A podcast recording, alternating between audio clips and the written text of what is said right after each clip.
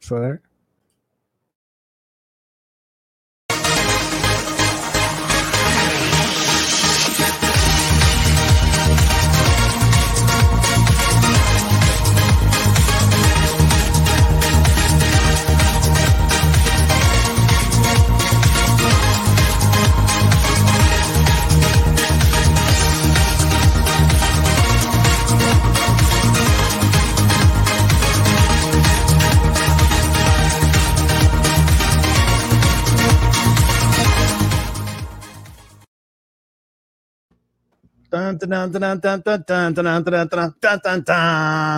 Ladies and gentlemen, it's Friday night. It's 5 p.m. Pacific Standard Time, 8 p.m. Eastern Standard Time. You're at your place for the unfiltered experience where we have amazing conversations with tremendous people, inspiring to you. Have you change your attitude about things currently troubled with? Ladies and gentlemen, I am Christopher Rausch and my beautiful partner here. Thank you, Chris. I'm Scott Goyette. Scott Goyette. How are you doing, Mr. Goyette? I'm doing good. I'm doing good. Life is life is treating me well and love inspiring others and serving others and doing the stuff we do. Absolutely, man. Absolutely. It's been a great, it's been an awesome week, and I'm so blessed. And I know that we're both blessed uh, because tonight, without any further ado, I want to take this opportunity. I know you do as well. Our guest has a, a very tremendous schedule, and we're pleased to have him with us. So we're going to jump straight into the conversation, and would love for you, Scott, to do the introductions. I love it. I love it. So um, I've met this gentleman uh, countless times, and we've been good Facebook friends as well, um, especially over the COVID time. Uh, it's fun to interact and and share with like-minded people, and also get people who counter your thoughts. And um, he's one of those folks. Uh, initially, I met him at some business plan competitions um, called the Rise Business Plan Competitions, where I brought my students and we were trying to get them to give a six, 60 second pitch and find ways to create their business plans and make them a reality. Um, also, he was a huge part of Austin Ventures, which is a great venture fund that's here in Austin, which is second to none, even in San Jose and out in California. He's most recently, um, his current job is actually, or he's laughing when I said that, I'm sure backstage going, current job, which one? His, his, his most obvious job is CEO of Data.World, which is an amazing organization. He used to be the CEO of Bazaarvoice. He's also has Hurt, Hurt Family Investments, and so I guess gave away his last name. Um, without further further ado, uh, great human being and amazing CEO, Brett Hurt. Brett, welcome to the Unfiltered Experience. Hey guys, thanks so much, and thanks everybody for attending here. Um, good to be here with you, Christopher and Scott.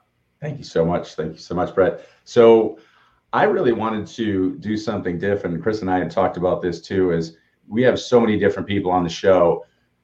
I'm just hearing from so many of my friends in the business world that the business landscape is looking as different as everything else post COVID. And so, you know, everyone's like, what do we do with school? Do we send our kids here? Do we wear masks? Do we do summer camps? Do we go to restaurants? Well, the same things happen in the business landscape where I see so many CEOs saying, do we bring our people back in the office? Do we hire remote? Do we do this? We do that. Let's talk about that a little bit from a CEO's perspective um, from all your expertise.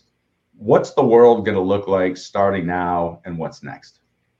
So I, I bring an interesting perspective to this because I grew up here in Austin, Texas, and I was programming since I was seven years old. So I grew up mostly behind a computer, meaning that uh, I had very little social interaction in person for the majority of my childhood. okay. Um, and this time for me, being literally a hermit um, and kind of cooped up here and only having data.world and Slack and Google Meet and Drive and all these other tools at my disposal felt a little bit like a homecoming to me back to my childhood, which was interesting because I grew up as an INTJ. I'm an ENTJ now. And I've always built my businesses, which fortunately have all become successful based on in person interaction. And there's just nothing like that physicality. I mean, I remember I was on a panel in San Francisco back when I lived there. I'm in, I'm in Austin now, as I said. And um, a woman was kind of riffing, this was like 20 years ago, and she was riffing on oh gosh, you know, it's just the end of physicality and, you know, everybody's just going to become a cyborg, et cetera. And I said, well, you know, remember that we're physical beings. And I'm like, I'm a prototype of that in the sense that once I wanted to start dating, I realized, you know, I needed to meet people in person. Um, that, you know, you're not going to kiss someone, for example, online. Um, so that was that was the start of my kind of physicality, if you will. I was totally comfortable being online only um, until that, and I was like, we're all wired that way, you know. And and and and and it was it was a it was an interesting conversation to say the least. So I've been talking with lots of CEOs you know, we're a 85 person company. So I've been talking with people like the CEO of Indeed, Chris Hyams, who's a good friend of mine, and Heather Brunner, who used to be my COO at Bazaarvoice. And she's the CEO of WP Engine, very big company, really amazing leader, amazing woman. And talking to them about, like, hey, what are you going to do? And the reality is that we're all trying to figure it out and a lot of people are waiting on bigger companies to take the lead, which is I kind of find a little bit funny. It's like because bigger companies are slow and lumbering, or like the last people usually to take the lead. Um, and the reality is, we're just going to have to figure this out. What we're going to do at Data World is spend Mondays and Fridays in the office. That's going to start up in a few weeks here. And part of the reason it's starting up in a few weeks is we had to wait to the point where we expanded our office to accommodate the fact that we've doubled the number of team members in the last uh, you know 12 months. Um, so we just don't have enough physical space. And those are going to be days in the office where everybody's in, and that way you've got the camaraderie, the in-personness, all that high fidelity trust building and then Tuesdays through Thursdays, we're going to give people whatever they want, um, wherever they want to work. And uh, my good friend Josh Baer, who is the founder and CEO of Capital Factory, one of my best friends, he is doing the opposite. He's doing Tuesdays and Thursdays in the office, and then the other three days wherever people want. And so it's going to be an interesting experiment here.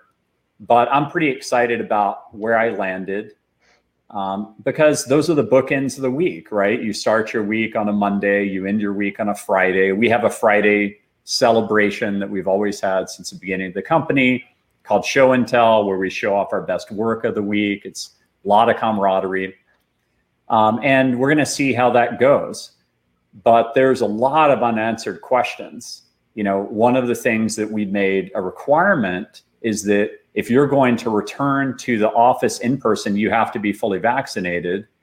And not everybody can be fully vaccinated for various reasons. Um, some people probably don't believe in vaccines. I'm not one of those people.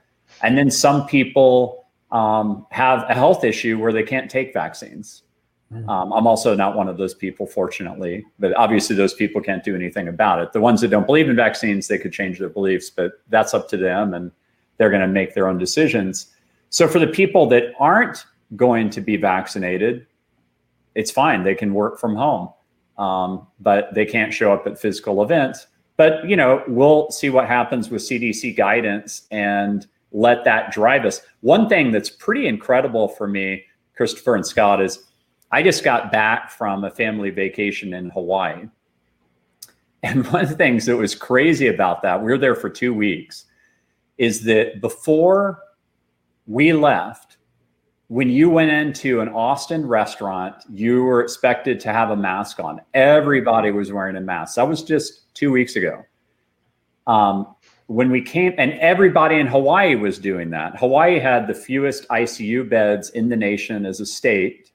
You know, it's their islands. So, like Maui, I think, has three ICU beds.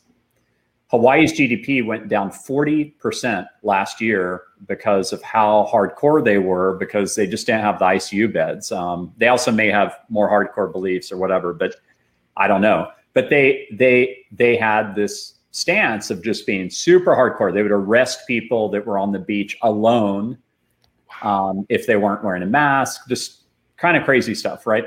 Um, and everywhere we went, everybody's wearing a mask we come back to Austin. Nobody's wearing a mask anywhere except for one place, Office Depot, where we need to get a, a computer desk for our son. where everybody's still wearing a mask that works there, but nobody's wearing a mask that shops there because that's company policy for Office Depot. So who the heck knows, right? It's it's a it's a time where I think I think honestly what's going to happen is that the CDC is going to lead. I don't think Google and Facebook are going to lead. I don't even think Apple's going to lead. I think the CDC is going to lead and everybody's going to take the cover of CDC guidance including us because we just don't know, right? I mean, right now the requirement at Data.World is you have to be fully vaccinated to work in person, but we'll see if we need to update that based on what happens with the CDC.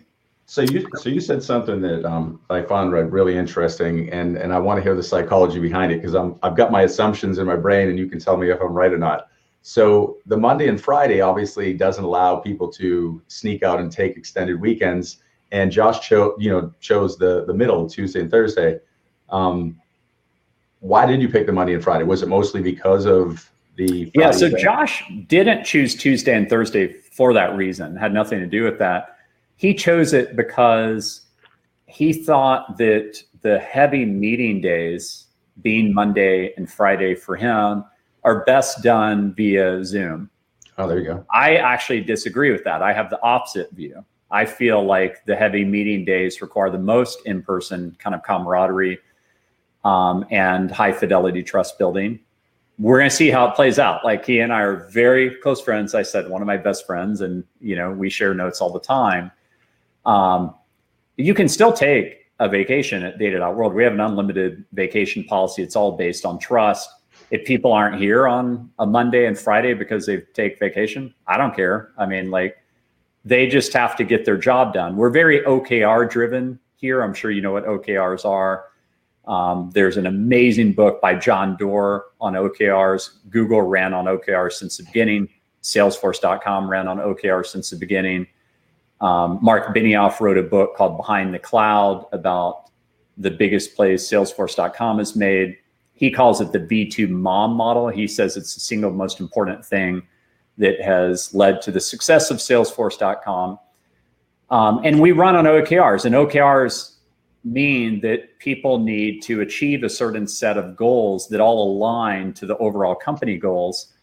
And I don't care what people do as long as they achieve those goals. And we set a high bar at Data.World, so that kind of takes care of itself. If uh, if they can get all that done, and take vacation, we beat our company goals.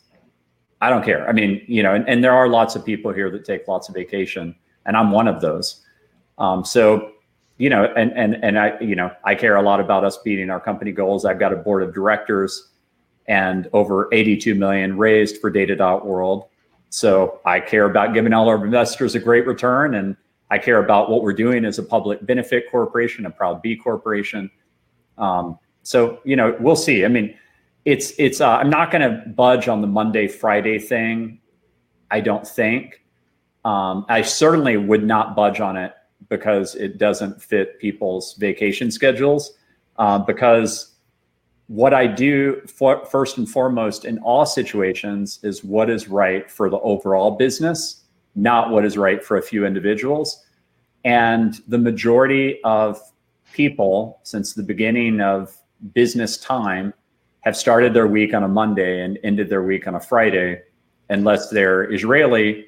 And I'm, you know, a proud Jewish guy, where they start their work week on a Sunday and they end it on a Friday because of Shabbat. You know, that's just different. It's just shifted by a day. So that's that's the way we've done things as human beings, including since we started as, at school.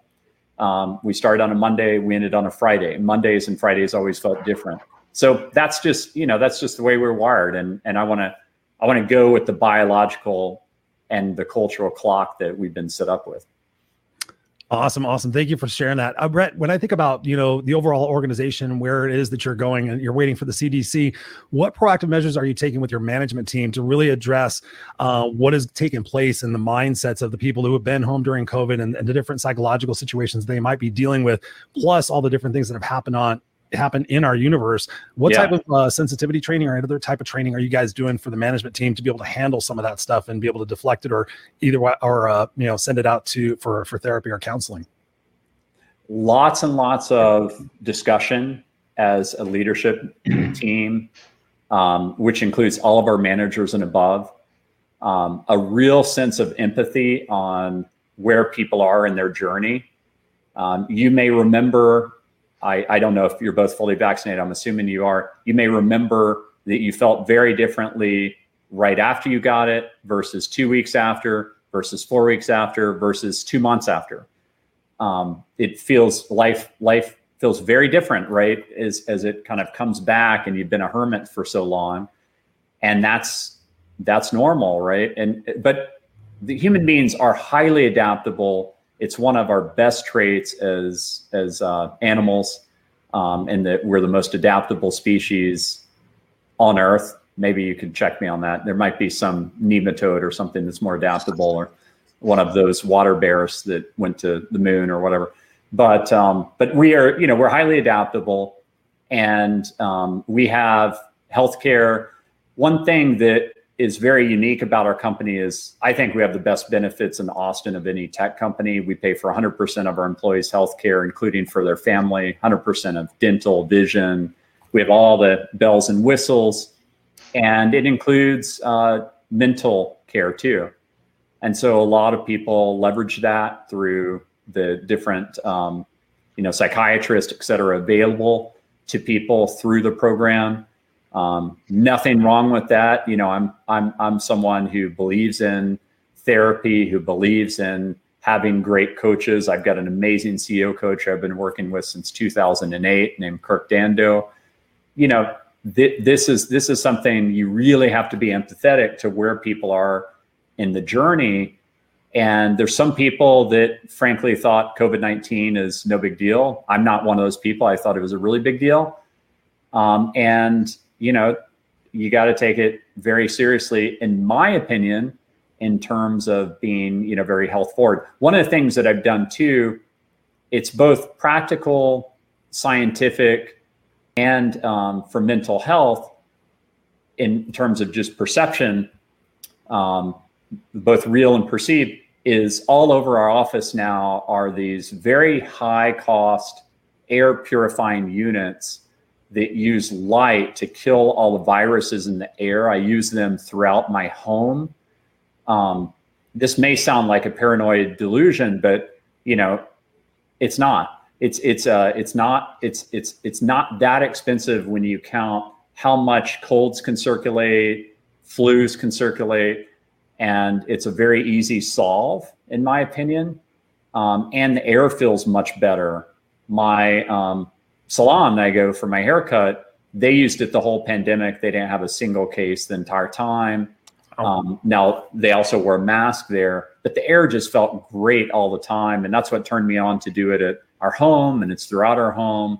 And I have people that have been using those for, you know, five to ten years, and say they don't even get colds anymore. Um, or if someone brings home a cold, nobody else gets it.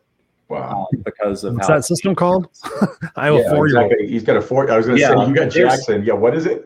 yeah, there's multiple people that sell them. Um, one that we use in the office is called Vollara. I think it's V O L L O R A. I'm not a rep for them or anything. Um, and then there's another one that we use for our home because in our home it actually is in all of our recirculated air. It's actually inside our wall, uh, our, our AC units, right? And it's always purifying. Um, and it was a thousand dollars per AC. Um, and we've got a fairly big house. At our office, it was fifteen hundred dollars per Vollara, and we have three going to six once our new office space is done. We're expanding in the same space and doubling the size of our space. Um, and those are highly visible. And there's people going back to the office right now in a limited capacity because they really want to. There are some people, by the way, that are going to work Mondays through Fridays in the office because they prefer it. They want to be on the absolute ultimate high high bandwidth. Um, they like their office better than their home environment for whatever reason. Um, I don't know if they have puppies, pandemic puppies, or who knows, right? But they that that's fine too. And you know, I like the flexibility. I really think, you know, one point I want to make, I think it's a really important point. Not a lot of people are talking about. Um, kind of like Biden always says, build back better. I actually think our new normal coming out of this thing is going to be better than the old normal. I mean, there was so much stuff we were doing in terms of business travel and showing up for in person stuff that was completely unnecessary in hindsight but we were in a zone of just kind of a, a rut of just kind of doing that because it was expected. Bill Gates even talked about this on his podcast with Rashida Jones called Bill and Rashida Ask the Big Questions, where he said, you know, even me, right? He's like the wealthiest, I think, in top three wealthiest people in the world. He's like, even me, I was constantly showing up in person for things that really didn't matter at the end of the day because I felt like if I didn't, they'd be like, Bill doesn't care enough to show up. And now that is shattered. And another thing that's amazing is the level of access we now have to so many people that were in exclusive venues before. One of the things that, believe it or not, was a die-hard debate at TED was whether or not to ever create TED.com and allow the videos that were at TED to be online for free. And there were people on the board of directors who said, if you do this, it will kill our summits forever. We will never be um, a financially stable nonprofit. They are a nonprofit. A lot of people forget that. Hmm. And um, you have to be crazy to do this. It was the best decision TED ever made. So TED is kind of a time capsule of what can happen if everybody opens up access and the pandemic forced us to. I attended the Anti Defamation League's gala in New York City for the first time in my life, even though I've been financially supporting them in a significant way for over 10 years. Last December of 2020, based in New York, because of the fact that it was available online. And, you know, I was very involved in political fundraisers. Um, I am an independent candidate, just so you know, or independent um, voter. Um, I have voted for as many Democrats as I have Republicans. Um, some says that the Republicans are doing very disgusting, but um, but I am a proud independent thinker. And um, you know, I, I I was on like you know, Kamala Harris and Stephen Colbert. And I was just thinking, this this type of fundraiser for the campaign would have only happened before at like a hundred thousand dollar a head at one of the most exclusive homes in LA, and um, now everybody is attending this. And you know, it was a historic campaign. It raised more money, I think, than any presidential campaign. You know, the Biden Harris ticket in history. Um, and it was just kind of amazing that that that we had all this access. DJ Questlove did an amazing fundraiser. Oh my gosh, the music was so good and the tempo of that event was so good. And there's so many things that I got reconnected with and involved in for the first time because of the fact that we were forced to adapt digitally, which to me again felt very natural because of my childhood but to a lot of people, it was a forcing function to learn Zoom for the first time, to learn Slack for the first time, to learn Google Drive for the first time, to learn Data.World for the first time. We have a Fortune 500 customer, which grew from dozens of people using Data.World to now over 14,000 people worldwide using Data.World. That all happened during the pandemic that's kind of an amazing thing to just think about and contemplate. So it, it's it was it was an amazing time for access increasing, and I personally think that access is here to stay. I heard from many nonprofits and many many different um, venues for raising money, whether political action campaigns, etc., that this was the best fundraising year for them ever, 2020. So. Wow think about that. It's it's it, I think that level of access is here to stay. But here's the sweet spot: the physicality, the high fidelity, the in-personness, the trust building, combined with the best of that. And I think we're going to hit a real sweet spot. I'm very bullish and optimistic on that sweet spot um, coming out of you know the biggest pandemic we've had in 100 years. Yeah, and I, I agree. I, I, agree with all of that, and I want to ask you a two-part question that I think a lot of people will want to get the answer to. So I've got some good friends. I was fortunate enough to receive the Texas Business Hall of Fame scholarship when I was in graduate school. Oh, and great. people, yeah, I was very lucky. I'm thankful, very thankful. So yeah. the people who are inducted um, on a non-scholarship level, but is actually entrepreneurs, and at that time, you know, you've got Michael Dell, you've got George Bush, you know, George W. Bush, right? Bush Senior is there. There's there's an amazing group of people. Um, Jerry Jones. I mean, there's a lot of people who have made it financially and in other ways, and so I stay in touch with a lot of those people, and I've heard consistently, without saying the names of who said it, because I was thinking about it, I don't want to put their name out there. They definitely are. A handful of these older folks are saying no you'll come back into the office you'll do this this is the way it's going to be. Right. And they're, they're very they're they're very like no this is what's worked. This is one yeah. of those times where i always go back to this. Remember sears roebuck when we used to look at the the catalog and we were like oh the catalog like everyone that was amazon like that's right. your wish list. That's right. But the ceo of sears sears and roebuck said we'll see what happens with this internet thing instead of just totally taking over the market and becoming yeah. Amazon, which they could have done because they said, this isn't the way to do it. This is what brought us success. Here right. we are again. I think I think the critical thinker knows this. Let's not assume because yesterday that was a factor of success. What's the new factor? So first, I want to ask you the question of what would you say to those older CEOs who are really intelligent but maybe mm-hmm. holding on to old ideas and I want to ask another question in case I forget because it's huge right now. Is let's talk after that about so many parents right now are saying, my kid's on the computer too much. They're building this, they're doing that. I want mm-hmm. them to go mm-hmm. outside and play. And they're freaking out. And you're right. an example where I've seen, you know, some of the things that you share about your son and the way you were. Yeah. Let's talk about that after. So let's talk to the CEO.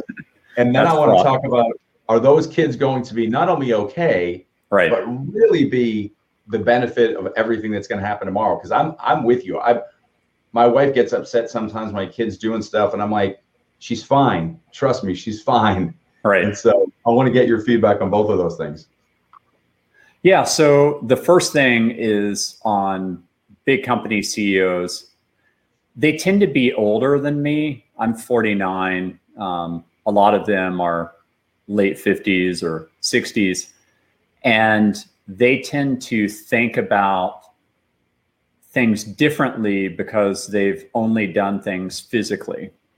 And so they they're putting their own kind of judgment on work really can't get done unless you're physically seeing the people do the work and they're the type of people that will kind of notice the number of cars left in the parking lot mm-hmm. when they leave the office at whatever time they leave the office and whatever time they get there.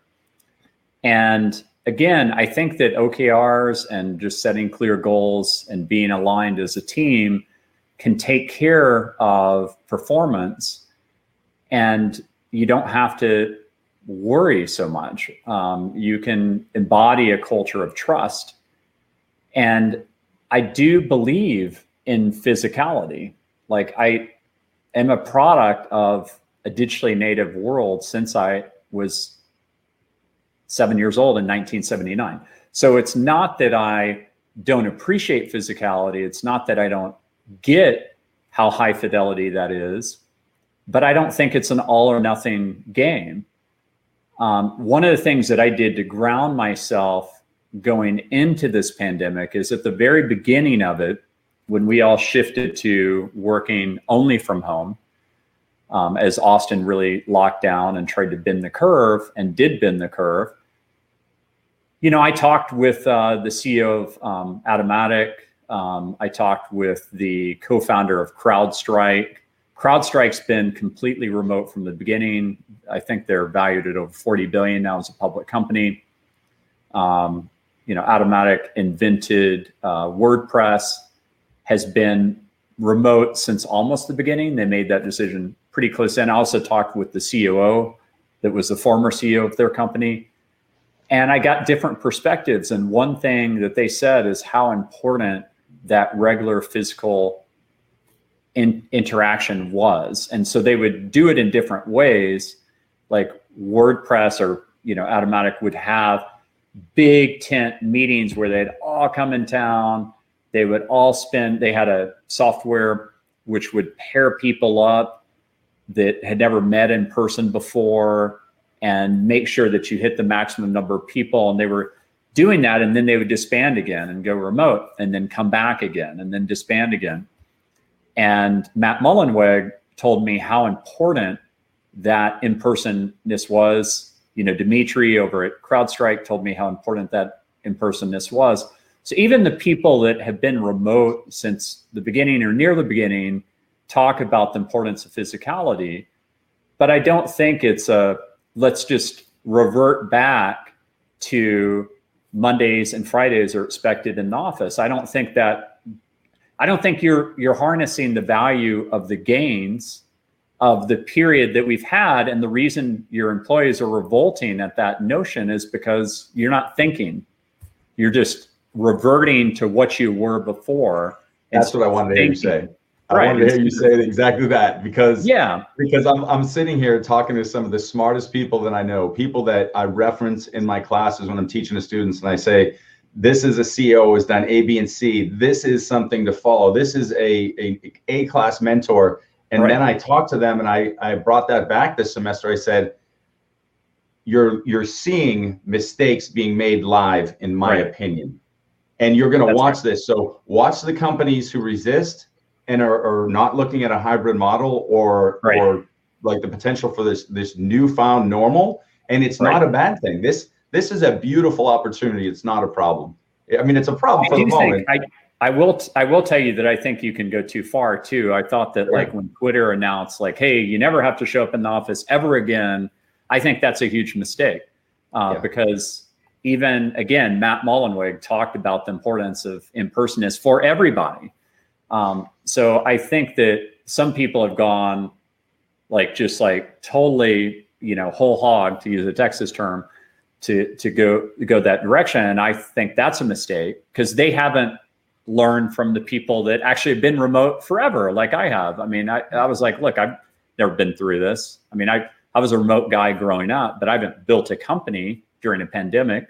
So I wanted to learn from people. Um, do you want to shift to the second question you ask about children? Yes, and- yes because I, we got enough time too, and uh, and I'm a big fan of the free reign leadership. As long as you have those metrics in order to sustain, and I love that. Yeah. So full full agreement there. Um, yeah. yeah. Let's talk about. So there's parents out there right now, without sure. a question, who are really concerned about their kid being, you know, in front of TV, whatever. Of course, it's the content's a big factor. Right. You know, what what are they doing? Are they creating? Are they building? Or they right. just ingesting junk. Let's talk about what that looks like. And another thing is, what do we suggestively sell to them, or what can we feed them if they're going to be, especially, you know, maybe we should have had this conversation a year ago at the beginning of 2020, but there's still a lot of kids who want to be in front of some development, whether it's software, whether it's Minecraft, whether it's right. I'll, I'll say this too my daughter watches anime and um, so finally of course i said i'm going to find out what you're watching and right. i started watching it. Right. I was blown away at the depth of the messages oh, yeah. i'm i'm so now some of the I'm best person, storytelling. I don't watch tv now i'm an anime junkie. Um, because of my daughter. Right. so i'm trying to quit the habit but i can't because the lessons are so meaningful and then we learn them together and she yeah. goes out and so let's talk about what that looks like. What are they doing at home? How, how do we feed them the right content or ideas or support them right. in a space they feel comfortable, but also have that hybrid physicality model. So we're not just in one place or the other because there is a new hybrid existence. Yeah, well, I think you've you've already said it. Um, it depends on what they're doing, and it's really dangerous as a parent to be judgmental in that way. So let me just kind of break it out with my own childhood, and then I'll relate it to our kids' childhood. So with my own childhood, when I started programming over 40 hours a week at age seven, and then I did that over 40 hours a week until I was through college, um, my mom's, you know, uh, siblings, you know, cousins, etc., um, thought that I was going to be a completely ruined child, and my um, teachers as well And not all of my teachers, but one of my teachers in particular, when I was in third or fourth grade, pulled my mom aside and said, Brett is going to be a loser in life. All he knows how to do is computers. That's all he talks about. And you've got the most unbalanced child I've seen. And I would be very concerned if I was you. And she told her to go to hell. My mom told that woman to go to hell um, because she was like, he's found his that. passion and he's doing something productive. And, you know, I don't know where it's going to go, but it seems like the future. And I named my blog lucky7.io. Mm-hmm. Lucky 7 because I started programming when I was seven and because I had a mom who believed in me and knew I had found my passion at that age and had the wisdom to keep everybody out of my way. And that takes superhuman strength. I can't even kind of imagine what that would take. I try to model that to the best of my ability with our children. I think the most important job you have as a parent is to expose your child to different things and see ultimately what they are passionate about.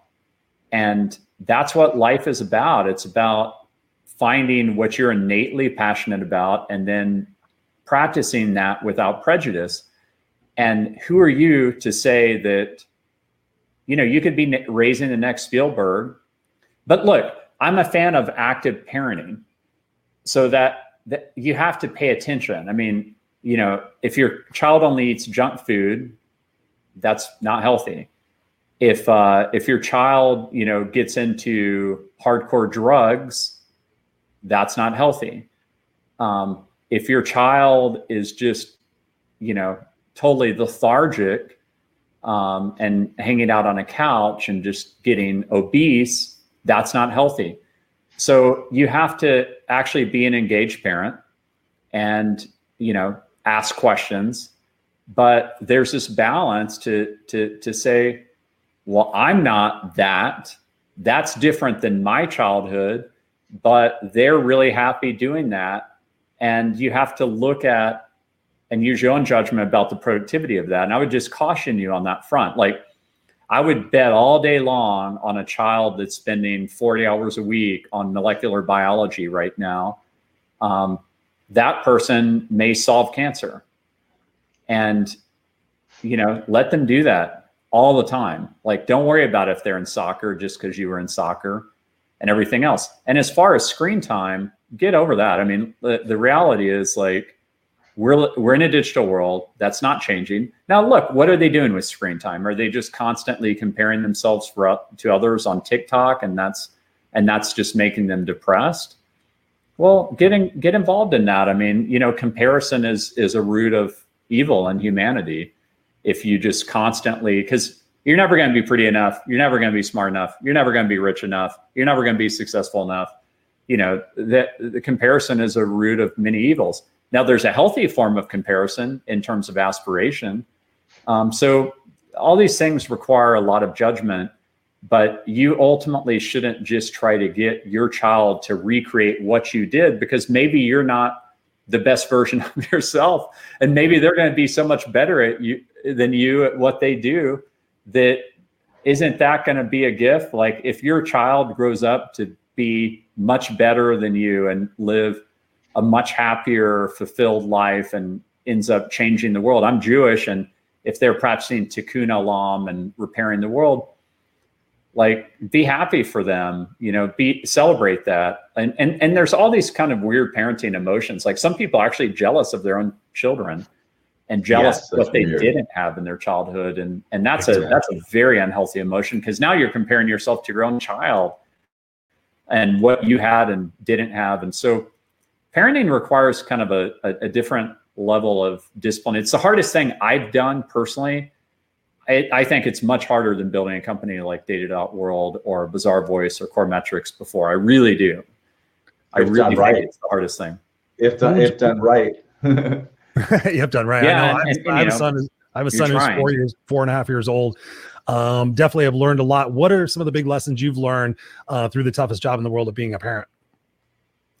Yeah, I mean, you know, part of it is just exposing our kids to to uh, to what ultimately could be their passion. So our daughter Rachel, she wanted to be a writer starting at age seven, and would write under the desk when the teacher wasn't looking, and put together her own little book. and And in conjunction with her bat mitzvah, when she was uh, 13, she came out with her first print book, which has absolutely beautiful illustrations. And the thing I'm so proud about with that book, besides the fact that it's an amazing book, it's called Guardians of the Forest, and you can get it at guardiansoftheforestbook.com, is that she hired the illustrator herself and paid the illustrator 100% of her savings, which was saved up since she was a seven year old, selling every every type of jewelry you can think about that she made at coffee shops and the rest.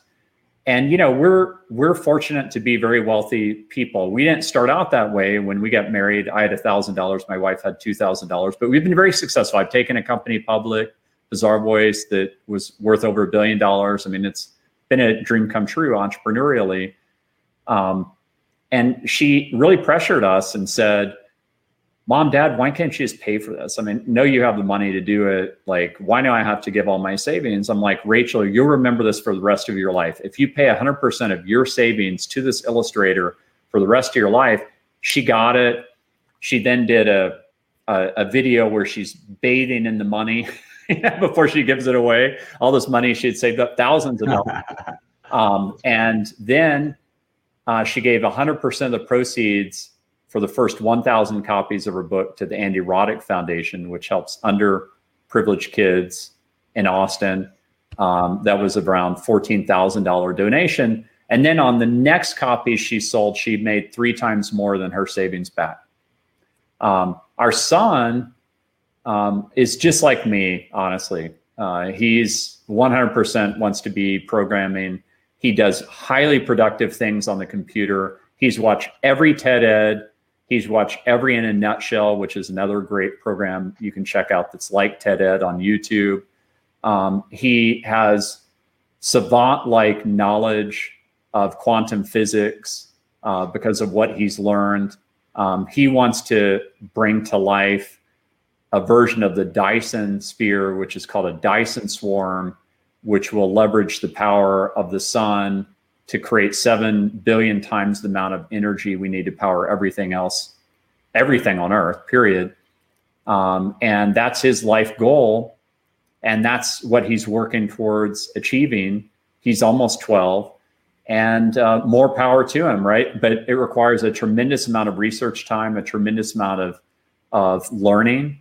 And he loves learning. He was telling me last night, he was lamenting on the fact that I need to put pressure. I'm very involved in TED, love TED he's like, you need to tell them to come out with more TED Ed because I really there's nothing else for me to watch on TED Ed. You know, please tell them to come out. I don't know how many, you know, videos that is, but it's probably in the thousands. Um, wow.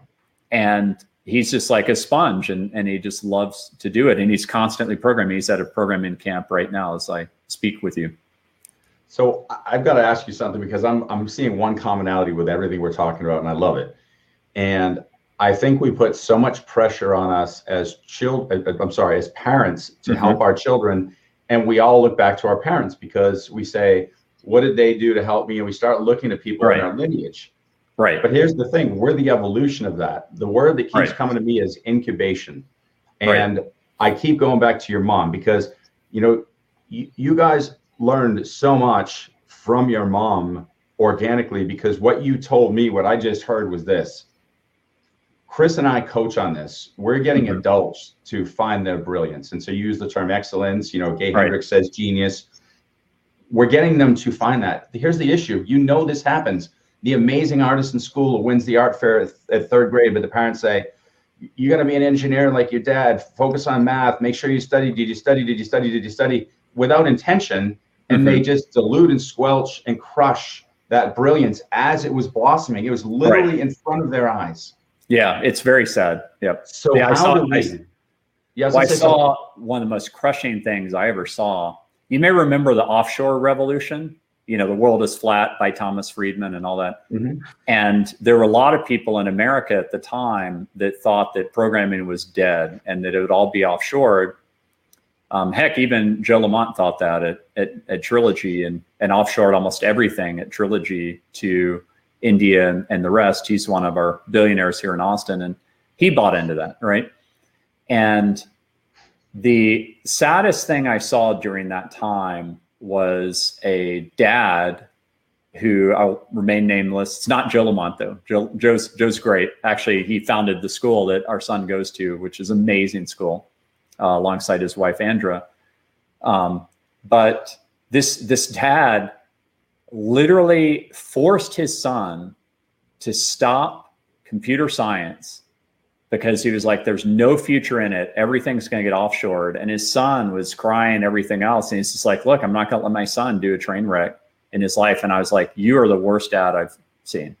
Like what you're doing is the worst thing you could do. And I told him my story. And I don't know if it resonated or not, but that's crushing. You know, that's just someone who's like, I mean, you know, you can't hire enough engineers in the entire US right now, we are in a desperate situation for more graduates in computer science. We're in a more desperate situation for more graduates in data science, um, you know, the so called data scientist. And they just made, I mean, he just made, as parents, I guess they made the biggest mistake in their child's future. I have no idea how that turned out, but it was just, it was just crushing to hear that. And, and that, that kind of thing, you know, you learn from good examples and bad examples. My mom was a good oh, example. That's a very bad example. And so that's a guardrail to say, well, never go there. You know, so if you're listening to this and you're that type of person, you know, please stop. So, so let's, yeah, I, I love, love the simplicity of that. Please, please stop. Like that's, that's really it. Please stop. So yeah. here's the thing though. Here's the thing. And this, and Chris and I talk about this all the time. Mm-hmm we just said the same thing with Sears and Roebuck with the CEO. I'm looking at the things that made me successful from yesterday. It's kind of like you ever like listen to these realtors who come up and say, here's a way to make a million dollars selling real estate, but they're telling you yesterday's journey without the new variables in the right. new market. So it's it's share the tools, share the mindset, but stop telling me the pathway because it's all BS. Right. Too many parents are selling pathway instead of saying, wait a second, if you believe you're here from God, universe, creator, whatever, there's brilliance within you, period. Every single one of us. And the mm-hmm. minute you see that spark and your kid looks in your eyes and says, I'm, I'm going to do this, that's it. All right. Like, that's, that's it. it. Yep. That's it. It's not, it's yep. not that complex. And then if you create the incubation environment like your mom did and says, you could go to hell, third grade teacher, you can shut up. I don't care if my kid's sitting, you know, right. I didn't say in the basement because I'm from Boston sitting in the upstairs rooms because we don't have basements here because of the limestone. But right. you're sitting where you are doing your work and you're alive. I mean, we need to celebrate that. And right, there's many right. artists and computer science and, and engineers and future doctors that miss that because it's not the pathway the parents dictate. And we need future directors of movies. I mean, I mean, maybe that all child is just watching the TV all the time. It's, it depends on how they're doing. I mean, Steven Spielberg and, and, and George Lucas were famous actually for doing that but they were dissecting and taking apart the movie and and and I'm sure their parents were paying attention to that. Um, and so they weren't just kind of lethargic, you know, like a sloth, just watching, you know, content and barely awake. They were actively engaged, actively dissecting, and and they were training their mind to become the world's some of the world's best directors. And so it's it you know it requires active parenting. I mean it requires like knowing that that spark is there. And you know it's it's tough. I mean like our daughter you know at one point just dominated in swimming because she had a lot of strength very young kind of unnaturally and just would like surpass everybody and then everybody caught up and surpassed her not everybody she was still really good um, and the people that it was right for were literally going to swimming practice four hours a night and on the path maybe to become the next Michael Phelps. And she almost never practiced. And so I had a tough conversation with her and I was like, look, this isn't what you really want to do. It's obvious by how little time you spend on it, and that's okay. And she was crying at the time, and it was a tough it was a tough thing. I thought, oh gosh, I, you know, am I remembering my mom's lesson, et cetera? But I was like, but then she went on to write her book and and and and live her real dream, and she's given some amazing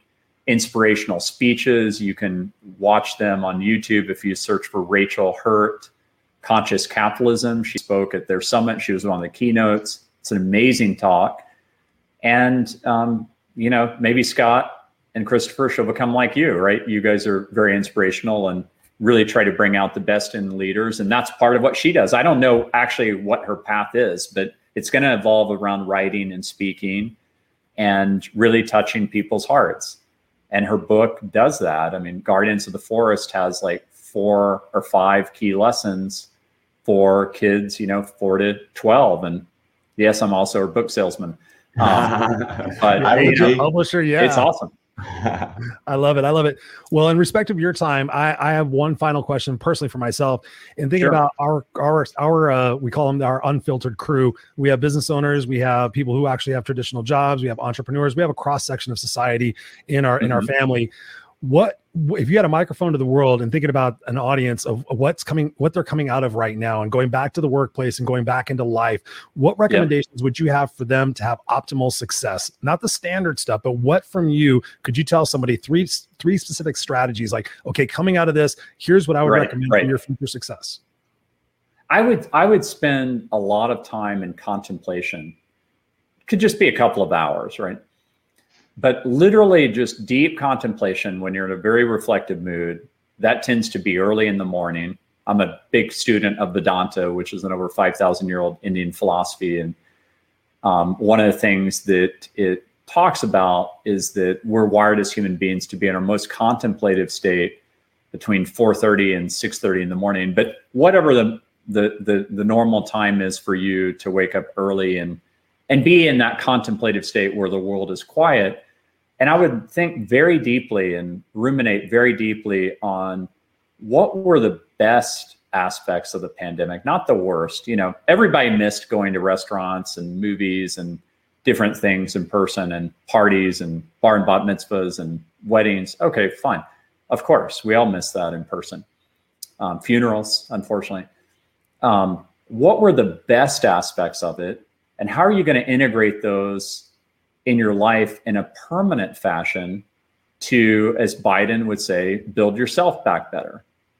Um, I think I think we have a historic opportunity to do that where the world was interrupted, and um, you know some of the things we saw was, you know, what's the future going to be like when energy is clean? You know, there were places in New Delhi where they saw mountains for the first time. We visited New Delhi. My wife and I was talking about this last night over dinner and my wife developed asthma like symptoms on the first day that we were there because of the choking pollution. This day in India was one of the most magical trips of my life. Um, and it was a great vacation with her and, and, and, and a great study of Vedanta. But, you know, that's, that's, that's just horrible that, that we're killing the earth in that way. And, and, you know, we don't have to do that. And so, I'm a big fan, though, of the book Abundance by Peter Diamandis. It's a very optimistic read, and it really talks about how we're going to solve the water problem. Israel's already done that. Israel is um, recycling 65% of its water. The US does less than 2%. And the next closest country outside of Israel is Spain, does 13%. So Israel literally is completely self sustaining in a desert um, in the Middle East, and no other country around it is even close, including far away the US. But I'm talking about the immediate countries. They're not even, I mean, it's totally broken um, in terms of their water supply. And that's a big problem facing there. So, anyways, abundance goes through food and water and energy. And one of the stories it tells, which I love, is the story of aluminum, which I didn't know which uh, you may not know. So this may be a fun little riff. Um, early on, you know, in the 1400s or so, aluminum was used by kings and queens and the royalty as the most um, expensive utensils to eat with and you would give those to the most distinguished guest when you're having a meal, whereas the rest would get gold and then and then silver. Um, but aluminum was by far and away the most precious metal. And then a simple technological innovation changed the world forever and made it almost a throwaway metal. And the price of aluminum is just, you know, almost non-existent today uh, because of a simple technological process. Well, that's what's going to happen with energy and solar. Um, and and we got a glimpse, like we got a glimpse during the pandemic of what what will happen once we enter into this age of abundance and we're going to hit it with food and everything else. I mean we just got to make sure we don't wipe ourselves out with nuclear weapons or or pandemics you know that are much worse than covid-19 or things like that. And we have to learn to work together. Um, one of the things that just passed in congress um, you know i can't remember when it was a few weeks ago or so um, maybe it's a few months ago but um, is a $250 billion package to invest over the next five years in promising technologies in this area. It's the largest government program in many decades. We're drastically underfunded in basic science. The only reason it passed in a bipartisan fashion, and it was very bipartisan, is because both Democrats and Republicans agree that China is about to kick our ass forever. Um, and we've got to get our act together. And so it was amazing, you know, and, and we need more of that. My only um, concern about that is it should have been a trillion dollars, not $250 billion, because we've got a lot of catching up to do. But uh, you know, we're in a we're in a competition for abundance, and that includes AI and includes other things. So it's it's gonna it's gonna be a very interesting time. I mean, I tell my son all the time how lucky he is to be living in this age where you know, he may see the end of death, you know, in terms of like, you know, of course people could step out in front of a car, you know, on accident or whatever, but but in terms of it being, you know, we may solve cancer in his lifetime. We probably will.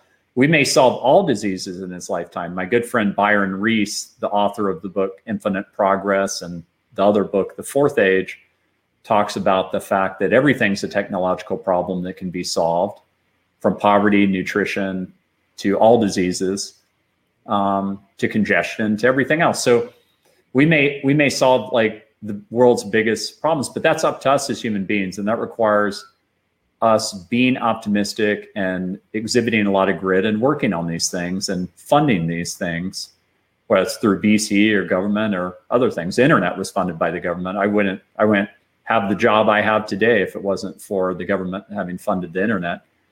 Um, so it's going to be it's going to be a very interesting time. But I really think we're gonna we are going to build back better as a society um, and as individuals if we're contemplative enough to choose to do that. It's a choice. Awesome, thank you. Final questions.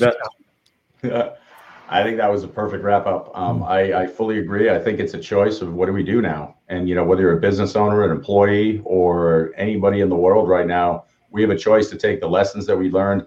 You know, your point of just saying, what's the good? You know, we can sit here and say all the bad things and we can make that our norm and say, oh, this was horrible, this was horrible. Or we can say, there was some deep opportunity in there. And I'm going to continue with that opportunity and make choices to keep those things happening and change the world versus continue to stay on autopilot in a reactionary way, which we have been doing for way too long. And I think COVID yeah. was just that was it was a universal opportunity for us to wake up and we had a choice to stay asleep or to wake up and the choice is yours. So. Yeah. Yeah. Remember that that it is a choice for you as a human being to either see yourself as someone that can shape the world and that you are shaping the world or see yourself as a victim that you're being shaped by others. And it's just purely a choice. It really is. And unfortunately, most human beings see themselves as a victim in someone else's story. And um, there are very real, you know, racial oppression and, and, and, and things like that that we have to deal with. And you've seen that throughout history. I mean, women didn't even get the right to vote, white women, that is, until around 100 years ago. Um, and then it took later for uh, you know black women and other women of color and so you know that's that's the very harsh reality that's just part of our history we have a patriotic duty to understand our history in a very clear-eyed way so that we can change the course of history. You know, gay marriage wasn't even legal until very recently. And, you know, I don't care what anybody is doing as long as they're living their best life and they're not hurting others. It doesn't doesn't doesn't affect me. I'm very proudly in love with my wife and a very proud uh, lover of you know beautiful women. Although I chose to just be with one, and I've been married 25 years. Good work. So yeah, so I mean, it's you know these things you know in the arc of history. Um, we can be better we can we can evolve better and you know one thing i always tell people who are pessimistic about these times or any other times throughout the history of my life is i'm like look if you could snap your fingers and take everybody with you that you care about and go back 50 years 100 years 200 years 300 years 500 years pick your time would you do it? It's a one-way ticket. You take everybody with you all your possessions everything. Nobody takes me up on that right? Not that i have the power to do that but but the point is is that um, they they wouldn't do that because everything's gotten better um, for all peoples um, in america at least. And you know there are some some countries where things have gotten much worse. And there are times where things get worse for some peoples in america. And then we got to double down and you know change that. And and and you know there there's a lot in the Trump administration that actually got worse um, but yeah. you know I'm really happy with how the Biden administration is doing. I don't agree with everything it's doing. I want it to be more bipartisan. Uh, that's a really tough really tough thing to do right now with McConnell and you know and uh, Manchin's kind of holding the line. Um, I actually financially support Manchin. I I, I believe in the way he's trying to hold the line to make it bipartisan. Um, but ultimately, you know, he's going to have to decide what to do about some of these things. Because I think the voting suppression that's going on right now is horrible. I think that's a horrible thing um, that makes no sense. I mean, show me a time in history where giving women the right to vote or giving, you know, black people the right to vote or giving any people the right to vote has led to a worse place in society and so it's, you know, you can be very cynical right now because you can say, oh, well, we just had a pandemic. And now the first thing Republicans are focused on is trying to suppress votes because of how high the voter turnout was. Um, and it's like, give me a break. Um, yeah.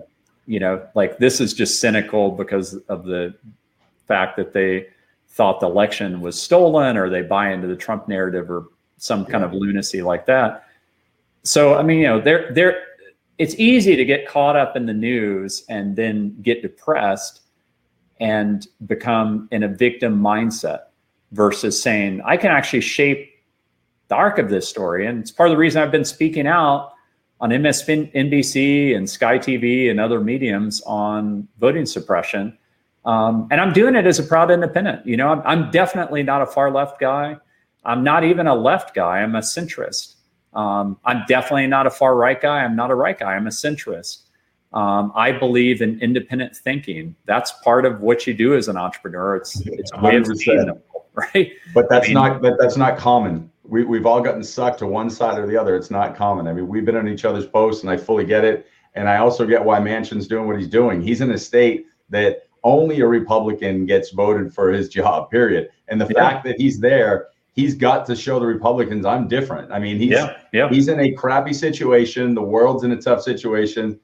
We're the change. We can do it. We can take the lessons and we can make these shifts. And I agree with the potential bipartisan, but man, it's a tough time to pull that off.